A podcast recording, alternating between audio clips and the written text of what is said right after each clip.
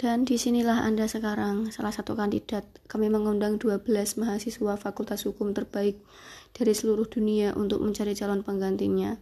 Anda yang ke-12, orang terakhir yang harus ketemui. Anda sudah siap? Tanpa basa-basi lagi, Erik memulai wawancara. Zaman terdiam, menelan ludah.